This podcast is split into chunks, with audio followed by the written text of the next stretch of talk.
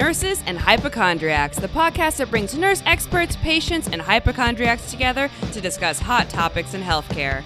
And here is your host, Ercilia Pompilio.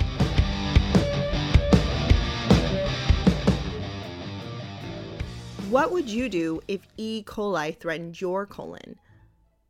I don't mean by just giving you diarrhea, I mean actually threatened your colon. Like a surgeon one day came to you and said, By the way, you know that thing that poop comes out of your colon? We're gonna cut it out, which means you'd have to wear a colostomy bag for the rest of your life.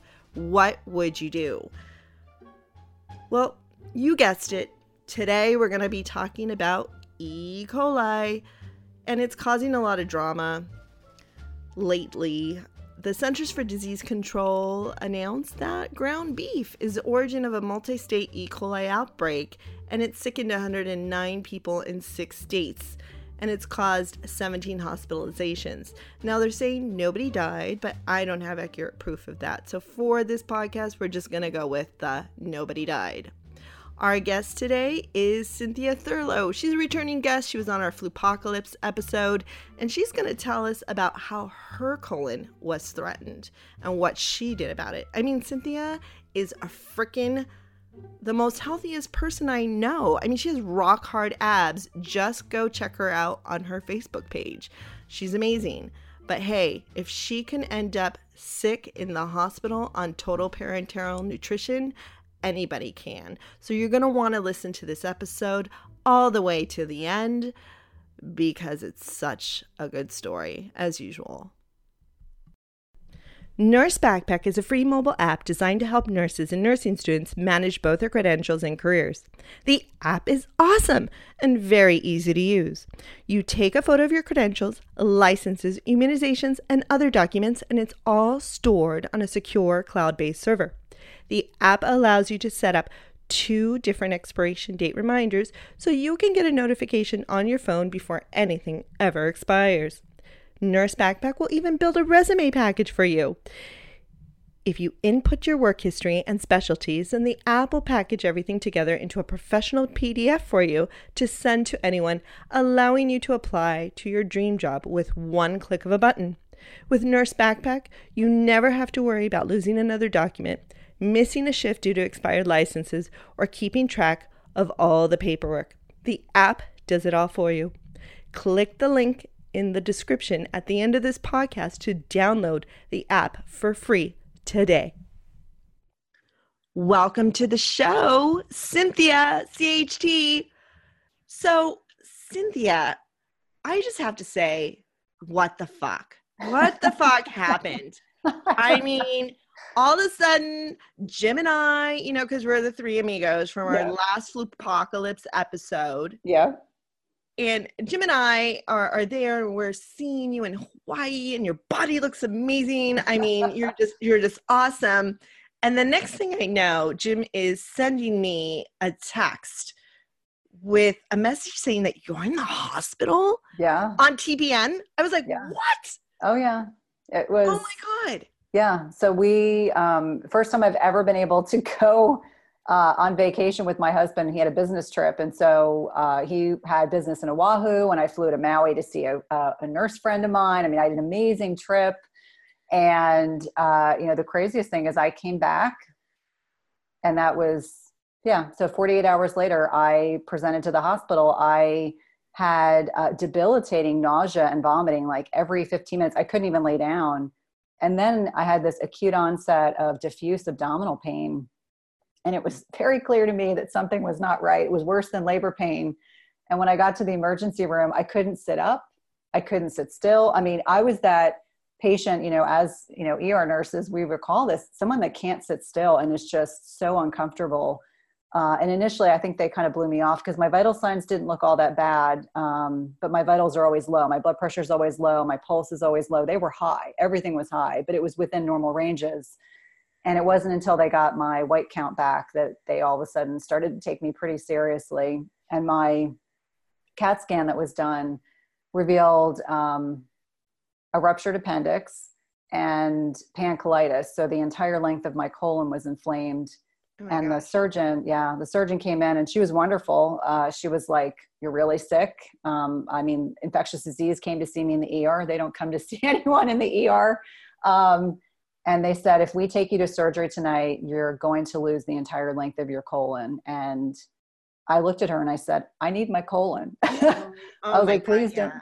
yeah, I was like, Please don't take my colon. And she said, We're going to do everything we can to ensure we don't need to take your colon we're just going to you know hydrate the hell out of you give you a lot of antibiotics and cross our fingers and pray. And so um, you know first day I, they got my pain under control. So i felt like a rock star. You know it was kind of um, so what was, was wrong with your colon though that they were they think it was uh, they think it was a domino effect from the ruptured appendix. And when i tell you that my precipitant of pain was so rapid I don't, I mean, I had no pain until maybe three hours before I went to the emergency room. And by that point, my appendix had already ruptured. And then on day two, um, I woke up and I looked about five months pregnant. Oh, and um, I knew something wasn't right. In fact, I knew it was wrong, I guessed, without even anyone telling me. I figured my small bowel had, had wasn't working. And so, um, sure enough, my small bowel was obstructed. So that was, you know, the first complication that I had to deal with uh, and for anyone that is a healthcare provider, um, getting an NG tube is about as bad as you think it's going to be. But I was so sick, I didn't even care. Um, I was so uncomfortable and I was so nauseous. Like they couldn't control my nausea, and I would vomit if I coughed. I would vomit if I put um, an ice cube in my mouth. I mean, it was such a degree of profound nausea. I mean, I hope to never experience that again. And when they finally put the NG tube down, uh, I mean, I with the amount of digestive enzymes and bile they were pulling out. Oh my god! Um, it was, you know, I didn't realize you produce a liter a day of digestive enzymes and bile. I didn't know that. I knew we produced some, uh, but not that degree. And so I started to feel a little bit better, but I was rapidly losing weight. Um, I was losing more than a pound a day, and you know, for all of us again that are healthcare providers, we know that your your muscles will be broken down to be used as food um, and within five days, uh, they started talking to me about doing TPN because they said, you know, normally we can wait a week or longer to start TPN, but you're starving. Um, I mean, you just, I, I almost, almost automatically, and when I looked at my legs in bed, I mean, it was like my legs went from being muscular to just being these skinny little legs. Um, wow. And so they, they started TPN, which I I'm not a huge fan of because I'm not I'm not a soy person, but I didn't even care. It was like I'm either going to get TPN or I'm going to die. Um, there was no way I was just starving. And then uh, the other concerning issue that started to happen was they assumed once they placed the NG tube and started decompressing my bowel that I would start to turn around, and I wasn't. And my surgeon over the weekend said, you know, I'm a little bit concerned. By now, you should be looking better. You're not. You know, I had infectious disease on board. I mean, I had four specialists uh, all of whom are physicians that I've worked with over the years, and I was getting really good care. And so they said, We feel like we need to do another CT. And that's when they found that I had not only did I have the ruptured appendix, the pancolitis, the small bowel obstruction, but then I had, I developed two abscesses. Um, so, not everyone who develops appendicitis gets a ruptured appendix. And of those people that get a ruptured appendix, a very small percentage will then go on to develop an abscess, which is what I had, which explained why I wasn't getting better.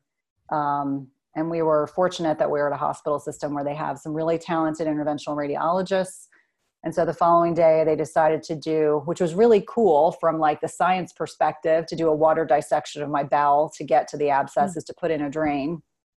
But they put a drain into the abscesses uh, because, for anyone who doesn't know, um, all the antibiotics I was getting could not penetrate the cell wall of the abscess. So all the antibiotics couldn't address that infection so we they put the drain in so that they could hopefully get things to turn around. And that's you know by then i'd been in the hospital for you know 10 almost eight days. Um, and so then about two days later i started to turn around a little bit more enough for them to consider stopping the tpn to let me try to eat which was really exciting. Um, i've never been so excited to um, consider drinking. It was probably beef bouillon and oh wow. jello uh, but I was so excited to actually try to be able to eat food. And then, um, you know, I, I, was able to progress my diet enough that they sent me home. but nothing really prepares you for how deconditioned you get in the hospital. Even though I was walking that second week in the halls and had my IV pole and they thought it was really cute. Here she comes with the NG tube, the PICC line, the drain. I mean, it was like ridiculous, all this stuff I had all over me. Um, when I got home, uh, the first night I tried to go up the stairs, I almost cried. I felt like I had cement bricks on my legs. Um, my muscles were just so atrophied from being in the hospital, and it was just enough effort to get into bed. And you know i was home on antifungals and antibiotics and you know they kept saying you know we'll, we'll really be glad when we can pull out your drain you know. So every week i was going to interventional radiology to see if they could pull it. And alas you know when i started getting really excited thinking it might come out i developed a fistula. Oh wow a tunnel between the cecum and the appendix and so the drain ended up staying in for five weeks um, total and then I got antibiotics for a solid month, um, as well as antifungals, which, as many of us know, you get that much antibiotics, it's going to kill off all the beneficial bacteria in your body. Oh yeah, a whole, a whole, other fun um, situation to deal with. Uh, but gosh, I'm so glad to be on the other side. I just can't tell you how grateful I am. And then last week, I finally got my appendix out, and um, that was a pretty uneventful uh, surgery, you know, given everything else I'd been through. I had a wonderful team. Uh, although it was interesting, you know, there's a lot of talk about fentanyl, you know, in the media, you know, concerns about fentanyl. And fentanyl is a great, you know, synthetic narcotic. Um, and obviously a really good choice if you're having surgery. But uh, being 100 and I'm right now I'm 108 pounds, so I'm still not back to my normal weight. I lost so much weight in the hospital. Uh, and they weighed me before they dosed me. And when I was in the pre-op area, we had this whole funny discussion about, you know, we want to do a pregnancy test. I said, you don't need to. Like, but you haven't had your period in three months. I said, well, I'm not going to have my period because my body weight's too low. Yeah, you have no fat. I'm perimenopausal, and my husband's yeah. had a vasectomy, and we haven't had sex since Hawaii. So my husband looks at me, and he goes, "We had sex in Hawaii," and I'm like, "Oh my god, he just said this in front of everyone." Um, it was kind of funny but the next thing I know, the, the nurse anesthetist was giving me medication and, and, and it was like, it hit me so quickly. I said, what did you give me? And I heard her say Versed, fentanyl, and Benadryl. And I remember nothing Whoa. until I was in the PACU and I could not keep my eyes open. And the nurse was laughing. And she was like, oh, honey, you've been so hard to wake up. I said, what do you mean? She was like, you got two major cocktail. Yeah. Oh well, I was. I mean, snowed. Um, two rounds of Narcan, and she said, "You've been in the PACU for three hours." Wow. Um, and I said, "Well, I guess I got a lot of fentanyl." And she said, "Well, yeah, I think you got more than what you needed." so. Oh wow. That's that's my last eight weeks in a short nutshell. But yeah, definitely not a dull moment. I've never, you know, and I think it's one of those things as a healthcare provider, we think we know what it's like to be on the other side but you don't know till you've been there. It's like the whole act of submission uh, because you have to turn your brain off and just you know it, just just survive. That was my whole thing was I just need to survive. I need to get out of here. I want to you know get home to see my kids and gosh darn it, I'm going to do that TEDx if it kills me. That was like my two things. I want to get home and I want to do TEDx. That was like my like whole mindset when my brain was firing again in the hospital. I was like, I want to get home. I just want to get home. Oh my gosh, yeah. I mean, that it just sounds like such a crazy journey. Uh, and and but you look amazing right now. I will oh, have to say, you. you had surgery when uh, last week. Yeah, almost so a week ago. ago. Yeah, five but days think, ago. But I and think, you're up and and doing stuff. You're yeah. Right.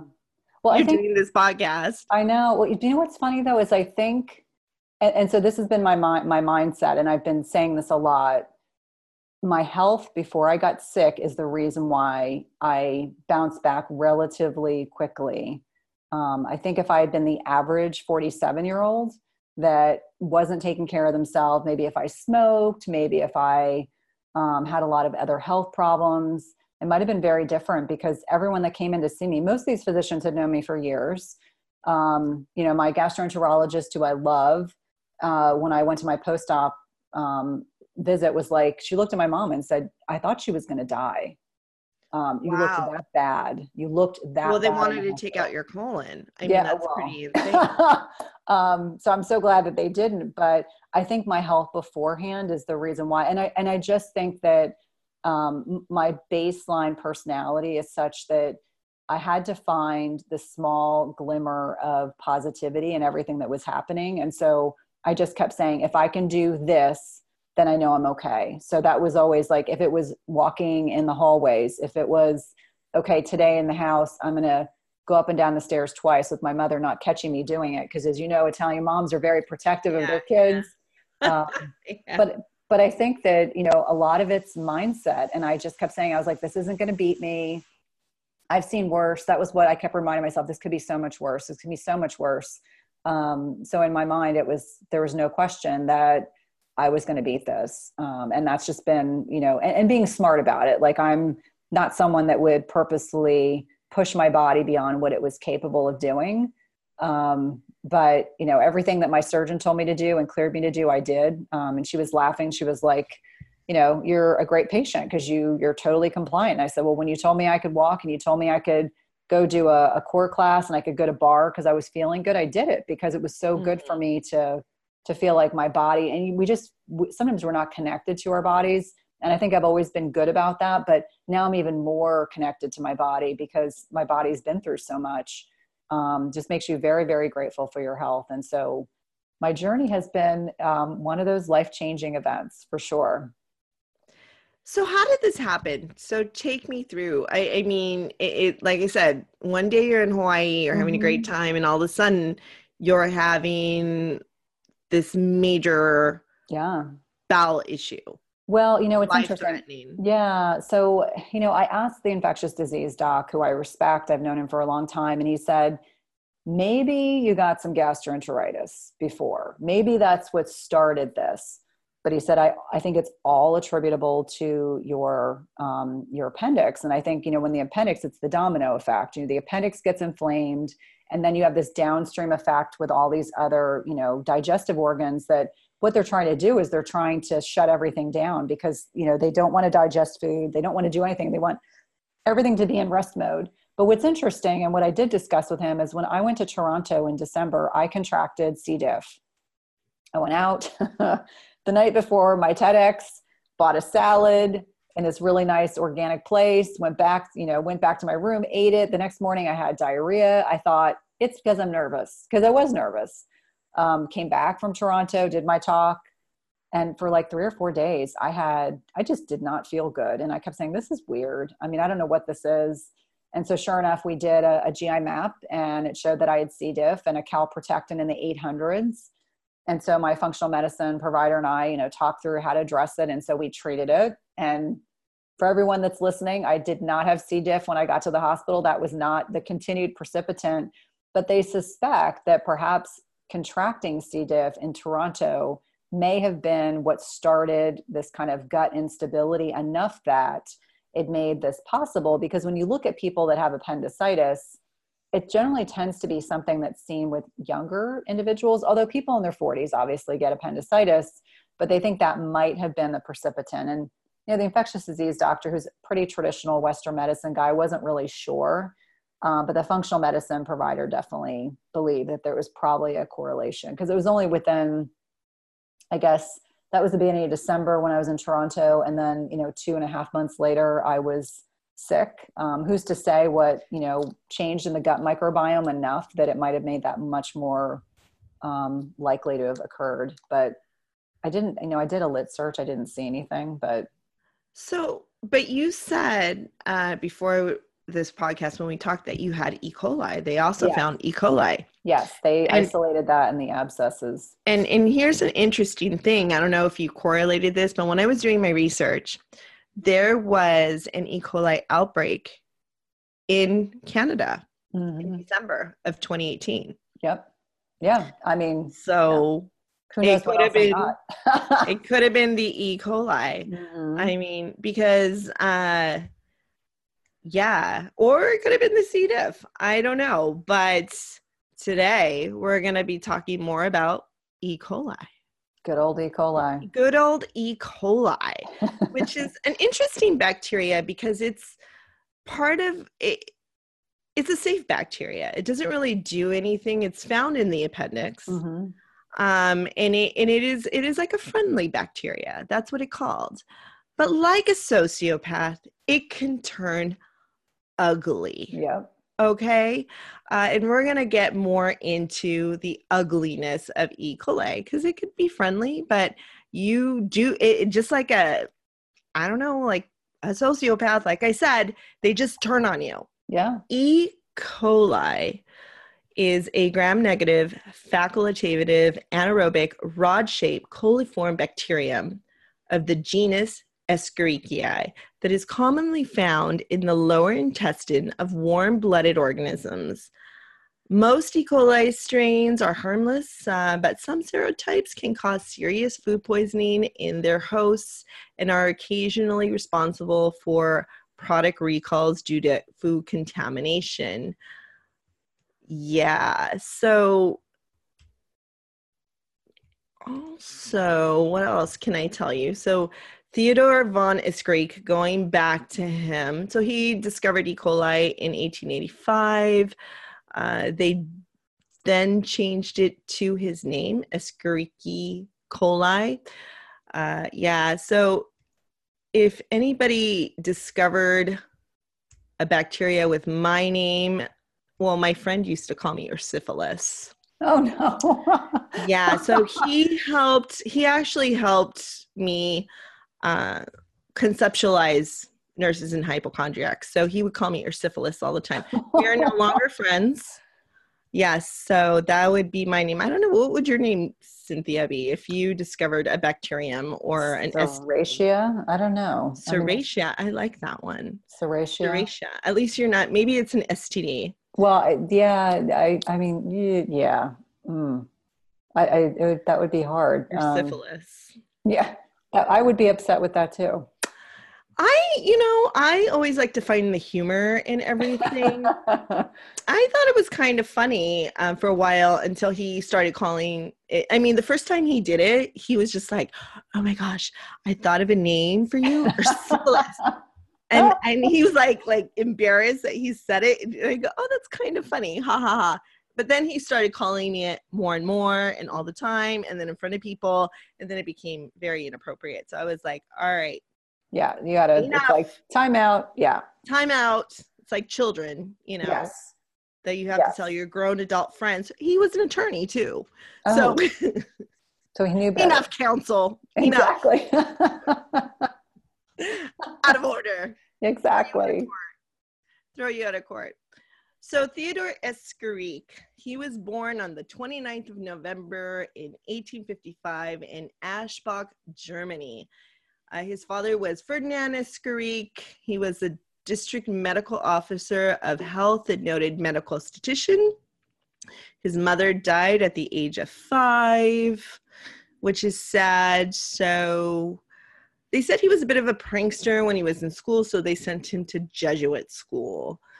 Um, yeah. That'll fix you up. That'll fix you up, Jesuits anyway, in Munich, so he went to school to study bacteriology. Uh, in Munich, he focused on bacteriologic studies on three issues defining the normal bacterial flora of the infant intestinal tract and its changes immediately after birth, assessing the role of bacteria in the physiology of digestion, and characterizing the relation of these findings to pathological conditions in infants which is interesting. And I read somewhere too that he was also studying breast milk.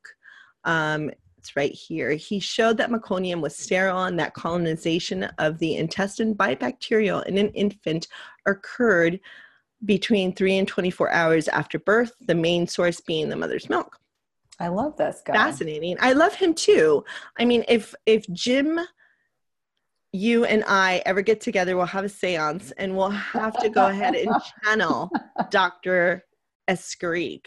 He seems very fascinating. He um, discovered everything. And like I was telling you before the podcast, back in that time, in the eight, the late 1800s, in the 1880s, 1890s, there were so many discoveries in healthcare, in surgery, and also in music, which I find very fascinating uh, way back, I think when uh, even when when we did the Valley Fever, uh, Valley Fever also came about, discovered at that time. The cocci was discovered, and also um, what was it tuberculosis mm-hmm. around that time was discovered so it's very very fascinating those are three of the podcasts that we've already done which was last year so yes yeah, so he became very interested in studying feces when he went to Naples and there was a whole cholera outbreak. So he went ahead and started to um, get very, very interested in that. Um, and so he became famous as a brilliant teacher, clinician, researcher, and attracted many brilliant minds to the fields of pediatrics. Yeah, and he also was one of the people who discovered tetany.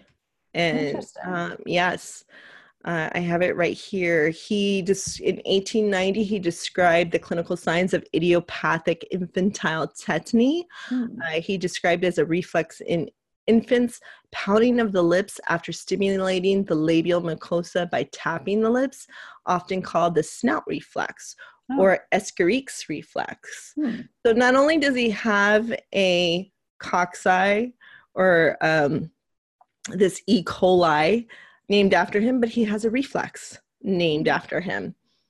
So uh, that's very interesting.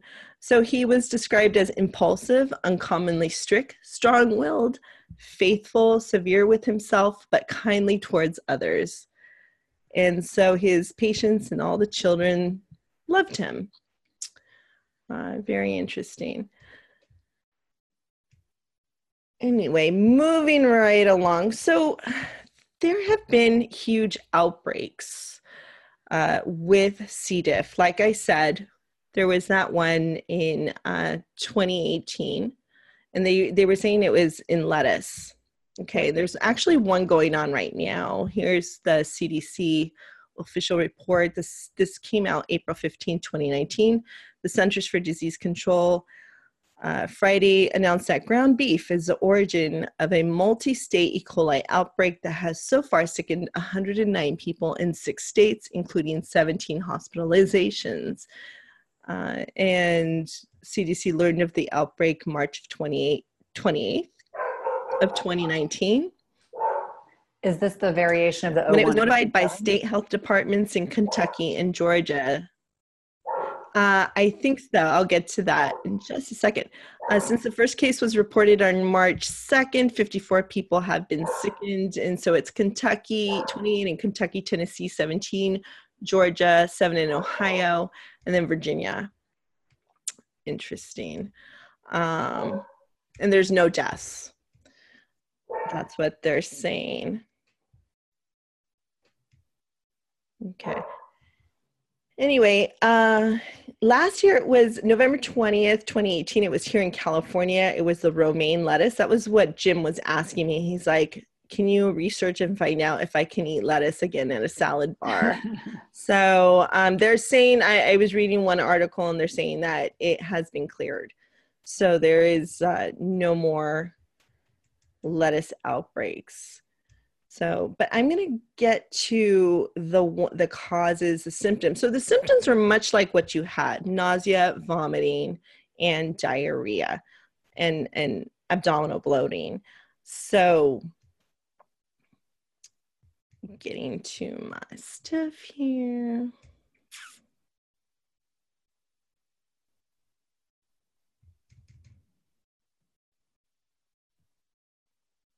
So, and it says here this other article that I have um, that I got on PubMed. It says E. coli presence in the environment is a cause for concern because its relationship with humans is not entirely benign. Indeed, E. coli is a major cause of diarrheal diseases, peritonitis, colitis, bacteremia, infant mortality, and urinary tract infections worldwide.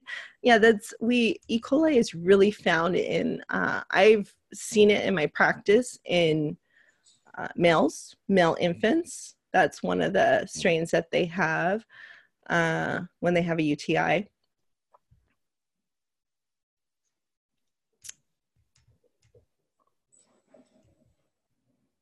Okay, so the most notorious, here we are, with this is the bad one.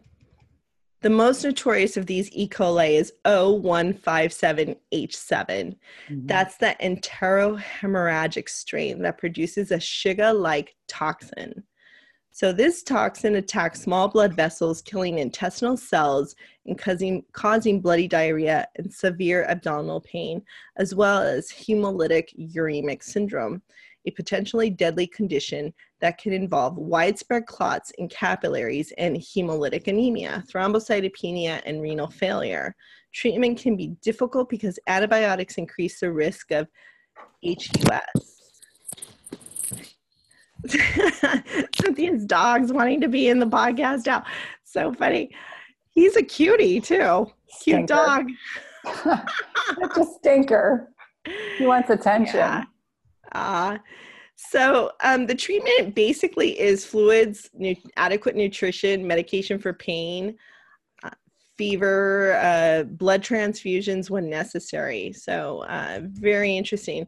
So it's it's very dangerous, but it comes from contaminated food supplies, and it resides asymptomatically in cattle and other livestock. So basically, E. coli, you could get it from dirt. You can get it from salad. You could get it from hamburger meat and stuff. So I don't know. Maybe that's what you kind of had. And did they check for E. coli? But they told you you had a little bit of E. coli. Yeah. So when they, you know, the, the greatest concern of the infectious disease of ID was um, isolating what was growing in the abscesses. And so he was delighted when it was E. coli and not something else, because he was very concerned that maybe I had some odd variant, some, you know, atypical anaerobe or something that, you know, he said worse yet if it's something even more, if it's even more complicated, if it's fungal or something else. Uh, but they were hitting me so hard with antibiotics and antifungals. They were like, you know, what gives? You should be turning around. I think he was reassured when they found out it was E. coli. And Yeah. because it's something that naturally occurs in the gut, um, when I was reading, it was that's typically what they isolate of those who perforate, of those who get an abscess. That's typically what they'll isolate. Um, so Mm. that was reassuring. Yeah, that's what it says. It, Yeah. yeah. they said, you know, if all the other things that have gone wrong, at least this is something that isn't more concerning. So um, I think he was relieved. Yeah. um, and I was just happy that I started to turn around because I, you know, Yeah, there was yeah. a point when you're hospitalized for 13 days, there's a point at which you think you're never going home, which is not a, a good, it's not good for my, my mental state. So I was just grateful that they figured it out and got a better, switched gears and changed the plan. So Yeah. So for evaluation, basically it's uh, they'll do a CBC, a Mhm. complete blood count, and they'll rule out the leukocytosis, Mhm. it, that's increased white blood cells, hemolysis, and thrombocytopenia. Uh, they'll also do a complete metabolic panel. Uh, ruling out your dehydration, making sure your electrolytes okay, making sure, and the uremia mhm. um, a majority of patients with E. coli O157 H7 colitis will have leukocytosis in excess of 10,000 micrograms per liter. And they're Uh, really, they're usually really sick. I mean, so many of them end up with Yeah. hemolytic uremic syndrome too, um, which is obviously no bueno. No, no bueno. Uh, and so again, we went over the treatment. It's just basically bowel rest Mhm. and uh, fluids and you know medication, and you just have to get over your diarrhea. So, yep, complications to it: enterohemorrhagic diarrhea associated with HUS. Uh, they can recover from acute illness episode. These patients have the potential for persistent long-term renal dysfunction. Interesting. Yeah. Uh, including also with seizures, chronic colitis, hypertension. Ay, ay, ay. It's like pretty intense. Yeah. And you Uh, just have to hope if you get it that it's self-limiting and Yeah. It's not the enterohemorrhagic Mm-hmm. one. So, and your basic signs or symptoms to that again is the diarrhea, abdominal cramping, and nausea and vomiting. Yeah. and that's when you should go see when to see a doctor when it gets bad when you just feel like this is not right Yeah, well, I, I think when it persists, I mean, I think any of us can handle those symptoms for a couple days, but certainly when it persists, it's a sign that something else may be amiss for sure.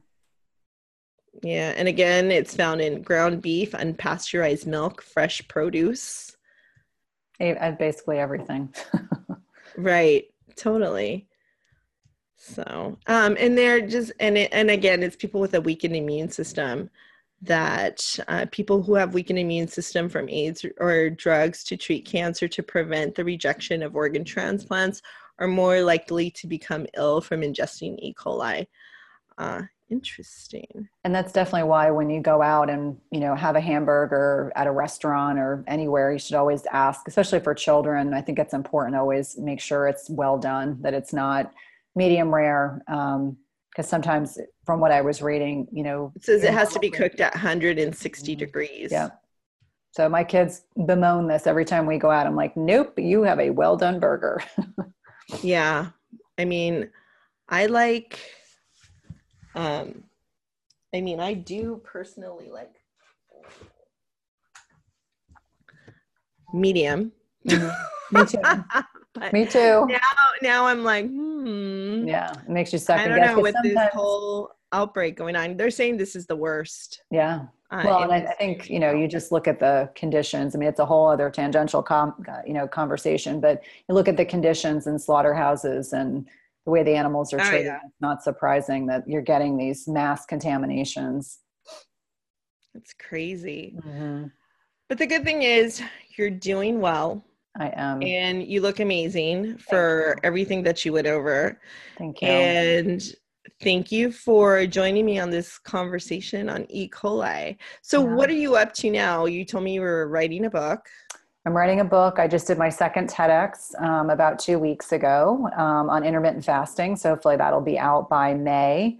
Uh, but yeah, our book is um, Primal Eating. I'm co authoring that with um, Primal Man on Twitter. And so we're super excited. We're hoping it's going to be the definitive guide to ancestral health and eating. Um, but we're really excited, hoping to have it out this month. That's our goal. Um, but you know, the appendix slowed me down just a little bit.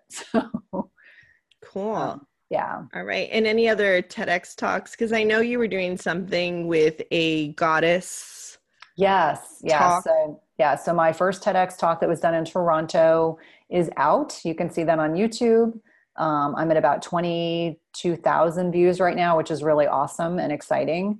Um, and we've got a program, it's really designed to be a sugar detox. It's called um, Find Your Inner Goddess. And so we're doing that right now. We're getting ready to launch Holistic Blueprint next month. Um, so all sorts of fun things with CHT Wellness. And as I said before, um, if I didn't appreciate my health enough now, I definitely do more and, and know that there are lots of women that I want to help support and help them live healthier lives so that they can bounce back if they have a health setback as well. Awesome. And I'll put all those links at the end of this podcast.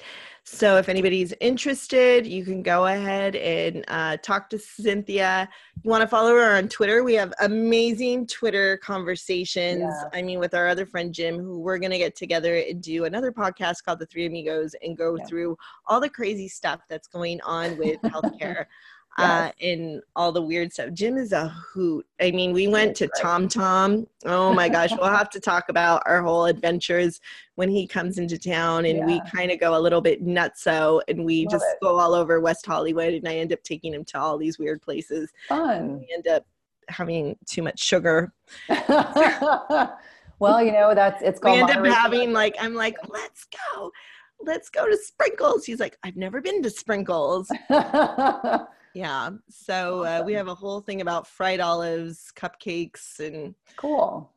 Very interesting things, but we'll have to continue the conversation. So thanks for listening. Thanks for being on the show. Thank you. And we offer you a speedy recovery here from Nurses and Hypochondriacs. Thank you. All right. Thank you.